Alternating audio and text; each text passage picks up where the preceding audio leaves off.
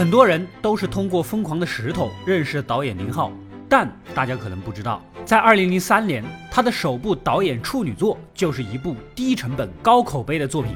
整个剧组仅有八人，制作成本不足四万，但是在某瓣的评分高达八点三分。本期我们就来介绍这部反映当时社会现象的电影《香火》。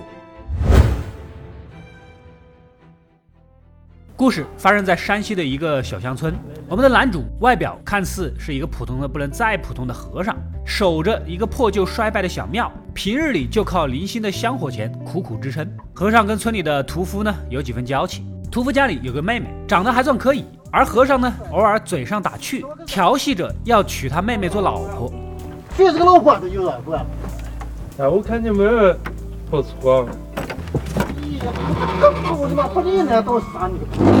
最近庙里也不太景气，不巧鞋又破了，只好抽走供桌的布拿去缝补。然而这鞋子刚补好，突然听到一声闷响，过去一看，佛像竟然毫无征兆的塌了，仿佛遭了报应。和尚犯了难呐，眼看临近过年。佛像垮了，今年的香火钱算是没了着落，该如何是好呢？想起去年县里领导下乡视察的时候提到修缮寺庙，于是找村里的屠夫借了一辆自行车，准备去一趟县城。当时正值山西煤炭生意火爆的时节，县城的街上都能看到堆积如山的煤炭，运输的车是来来往往，一片兴旺繁忙的样子。但兴旺的背后也隐藏着环境危机。直奔宗教科拜访领导，和尚也说了。村里家家户户都是靠杀羊为生，就靠我这座小庙消消杀气了，很重要啊！领导呢告诉他，现在上面有政策，叫抓大放小，大庙修完了才轮到你这小破庙，估计一年半载你是别指望了。大寺庙现在都修都修不过了，你这小的我估计你排号都排不上。末了也不忘指了两条明路，要么去投奔你的大师兄，他的大庙香火鼎盛，前途无量；要么去找文物科的去问一问啊。看他们有没有什么办法，其实就是打太极拳，把事情给推出去。恰好这个时候，一个老嫂子提着礼物上门，她是为了维修教堂来的。眼见拿着东西，领导满脸堆笑，连忙招呼：“来来来来，你管你么？到那儿坐？那儿坐？那儿坐？那儿？那儿坐？哪儿？哪儿坐？哪儿坐？哪坐？二天气不好。哦，你给个跑走瞅瞅。走路过来的，在小办法给那儿，在小办法喝点儿你喝点水，喝点水。啊啊，那我出去，你那不？和尚也没钱，识趣的走了，先去找文物科的负责人。但别人正和女下属忙着为文艺汇演排练，听到他这个事儿啊，有点不耐烦。这事儿也不归他管啊。可转念一想，正好上级有任务要回收有价值的古董窗框，就让和尚啊回去把他庙里的那个窗框带过来。如果有历史价值，政府呢也会给点补贴。回去的路上，想起二表哥在县里开发廊，靠着店里的几个小姐妹儿做些皮肉生意，日子也还滋润。顺道呢去拜访拜访，看能不能借点钱。二表哥也挺仗义，看自家亲戚穿得破破烂烂，塞了点钱让他换了身新衣服。说完又劝和尚还俗，守着那个破庙也没什么前途。和尚一阵茫然，大半辈子都在出家，除了拜佛念经，自己还真的什么都不会呀。我就那大和尚，别的我也干。我遇到这个来着，不要打你，看夜上找的。一来二去也没筹到钱，回去的路上自行车还坏了，搞得和尚挺郁闷。走到村口，眼看四下无人，顺手把稻草人头上的帽子给摸走。夜里到了屠夫家闲聊，说了没两句，就盯着他妹妹的照片看入了神。这个小伙子不实际吧？你那说没菜，那是你妹妹吧？你看来的好奇怪呀！你过了两天，和尚拿杂草啊、石块啊，把佛像堆好，两个袖子各挂一块布，看上去颇为滑稽。然后拆了庙里的窗框，拿到文物科鉴定，似乎是明清时代的古董兴许能值个两千块。但是问题呀，最近临近过年了，他们科拿不出这么多钱。负责人给和尚打了一张欠条，让他年后再来取钱，但他必须要在年前修好，不然收不到正月十五那一波香火钱呐。负责人一听他这话，立马变了嘴脸，要是不乐意，那就搬回去。这东西严禁私下买卖，你可以考虑清楚了。和尚拿着文物科的凭条，一脸茫然的出来，无奈之下跑去找到自己的大师兄，果然是朱门黑瓦，一派富贵，庙大香火也旺。大师兄刚给庙里的佛像上了色，又买了一辆新摩托，也没什么钱。不过毕竟是师兄弟一场，还是出了个主意。原来呀，他年后就要升职去更大的五台山了，到时候你就可以接管这座庙。不过和尚依然不舍得自己的那个破庙，毕竟一两百年的历史了，也习惯了。眼看借不到钱，出门的时候，和尚忍不住还骂了两句。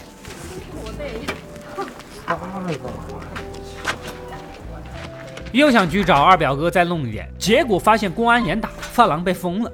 隔天，和尚再次来到县城，准备利用自带的职业天赋，靠化缘筹集善款。遇到几个心善的路人呢，都愿意捐款，但是一问庙里有没有功德碑，你也没有，别人怕捐了钱也不能积德，这不白捐了吗？一合计也是，立马花五毛钱买了一个小本本，伪造成功德簿，一趟下来还真骗了不少人。中途一个老太太捐了钱呐，希望能保佑她儿媳妇生个男孩。和尚干脆顺着话，信口胡诌：“您老人家积了功德，那必须是男孩啊！”一定是这样的，呃，那个过的过的大，我一定会过，过的越大，人想想是差。完事后，将筹到的一千三百块钱去银行化零为整，刚出门就被巡街的民警给盯上了。带回局子里一调查，这一身行头明显就是诈骗犯。先把人扣着，再核实身份。关金币的时候呢，正好遇到几个小姐妹儿在接受生理健康教育，搞得他们一阵诧异：怎么出家人也出来卖了呢？气氛一时无比尴尬。没多久，民警核实了身份，确实是个真和尚。不过，根据宗教事务条例，不得在任何非宗教场所展开宗教捐赠。换句话说，无论真假，僧人到社会上化缘，一律属于诈骗。一千多的善款充公，拿着行李可以走了啊！这和尚啊，漫无目的的在街上游荡，正好遇到个小伙，请他帮忙。实际是这样的，小伙的女友非常虔诚，待会儿他会把人带来算命，只要和尚配合，说两个人呢面相相合，能够白头到老，就给他一百块钱。还有这种操作，和尚立马答应，蹲在街边装作算命。不一会儿呢，小伙子就带着女朋友过来了，和尚开始了他僵硬的表演。大哥我那个面相合不合？合吧。呃，我说了，他说记的。那个是不是那我们那白头套了？昨天不是啥卡吧？说小挺好。哦。那白头套。面相好，那那白头。呃，主要他没没有我克他，他克我这个耍不不克不克。你看，你小事是吧？给给，啊是吧？完事后，他灵机一动，像是发现了财路，在街边买了一座小巷，以及算命用的万年历，打起了“佛眼看世界”的招牌，似模似样的摆起了摊儿。路人看他的打扮，也就多了几分信任，纷纷围过来。不到一下午的功夫，就装得盆满钵满。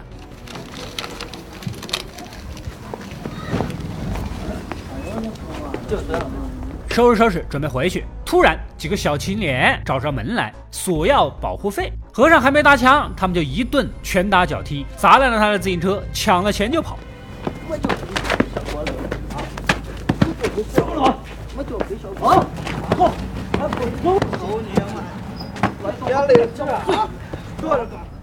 这时，对面盲人算命的大师摘下了眼镜，面无表情地盯着眼前的一切，怕不是和尚抢了他的生意，他特意找来的人吧？夜里，广场上堆起篝火，庆贺新年。望着眼前喧闹的景象，鼻青脸肿的和尚满目颓然，心里有说不出的滋味。转头就把“佛眼看世界”的招牌给烧了。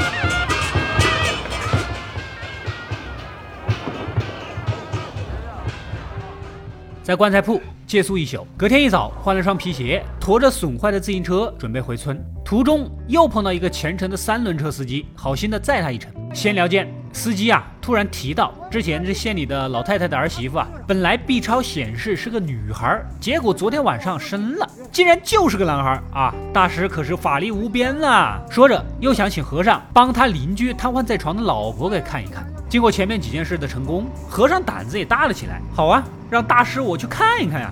来到这人的家里，他老婆几年来跑了无数医院，花了大几万，始终不见好转。乡亲们都劝他找一个法师来看看。这不盼星星盼月亮，总算请了个法力高深的大师。他连胎儿的性别都能变，还治不了一个瘫子吗？和尚摆出一副高深莫测的样子，进门就说房子风水有问题。一进门就看出来这个佛嘛的佛哪里不呢？想不咋？地基地基盖的不好。地基哦，地基方位的。不对。还得给好好看看看。这咋弄的？这咋啥故事？我怎么看，那这是多少？啥东西给大点儿？八七啊。说完，掏出之前在街边买的佛像，谎称这是五台山某某大师开过光的法器，专治一切妖魔鬼怪。但是佛家讲求缘法，这个东西不能送，要请，就跟西天取经似的，你得恭恭敬敬的把它请回去。邻居也不傻，让大师爽快点啊，多少钱请？我记明点啥意思？多快点耍娃去。哎，多少钱？这这多少也不能说个。多少钱？这多少钱？岁月。和尚还要故弄玄虚，说什么佛家讲究三六九，看你家境一般，六九就免了，一口价三千吧。就三千是吧？邻居听到这个价格，愣在原地半天，甚至尴尬的咳嗽两声，就连把他带来的司机也是一脸蒙圈。哪怕是现在，对于一户普通农民来说，三千块钱也不是小数字。然而，邻居为了治好老婆，咬咬牙。还是掏了钱。事后，和尚在村口数钱，忍不住喜笑颜开。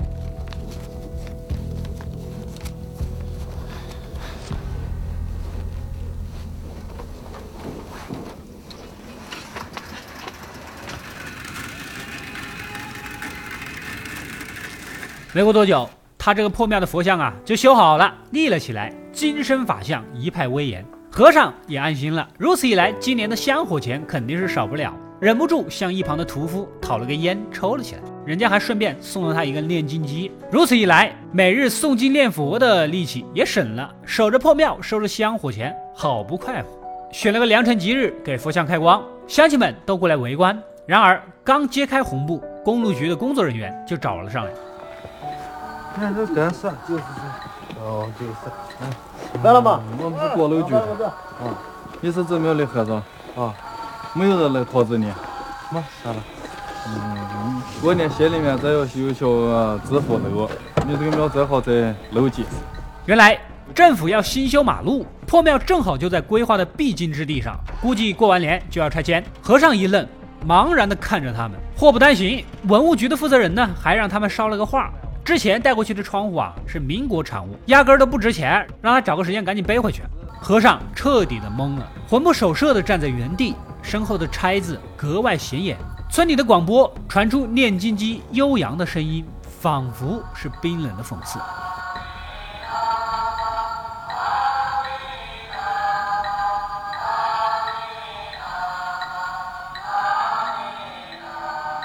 故事到这里呢，也就结束了。一个不纯粹的和尚，为了一个不纯粹的目的，闹了一出荒诞不经的笑话，中间穿插着世纪初山西地区的种种风貌，具有相当浓厚的时代感呢。男主是一个带着世俗感的僧人，电影开头就调戏着要娶屠夫的妹妹当老婆，后来又时不时对着他儿时裸露的照片发痴。临近年关，他满怀欣喜的拿鲜艳的红纸包裹功德箱，指望正月的香火钱大赚一笔。然而，和尚身在佛门，却有失敬畏，拆了供桌的布给自己补鞋，结果遭了报应。他抱着碎片坐在功德箱旁叹息，心里想着什么呢？可能最重要的是正月里那一笔香火钱没了。随后，镜头转入了对社会风貌的描写，包括收受礼物的领导、推诿色泽的工作人员、街边的饭郎以及红红火火的煤炭生意。中间还有个细节啊，和尚望着街边招工的广告，别人问他是不是找工作，他没吱声。究竟是不是生产，还是恪守信仰，是耐人寻味啊！后来和尚靠化缘筹集善款，伪造功德簿，诓骗老太太，实际上已经走偏。不过多少还是面对人情利益的无奈之举。等他出了局子，摆摊算命，倒卖佛像，满嘴妄语，沦为了彻头彻尾的骗子。而最后，他从布鞋换成了一双崭新的皮鞋，这似乎也是影射着和尚逐渐世俗化的写照，也是他信仰走向崩塌的过程。至于最后的最后，虽然有一丝因果孽报的味道，但一个世俗化的和尚，如果没了庙跟佛像，下山之后又不知道有多少人会上当受骗。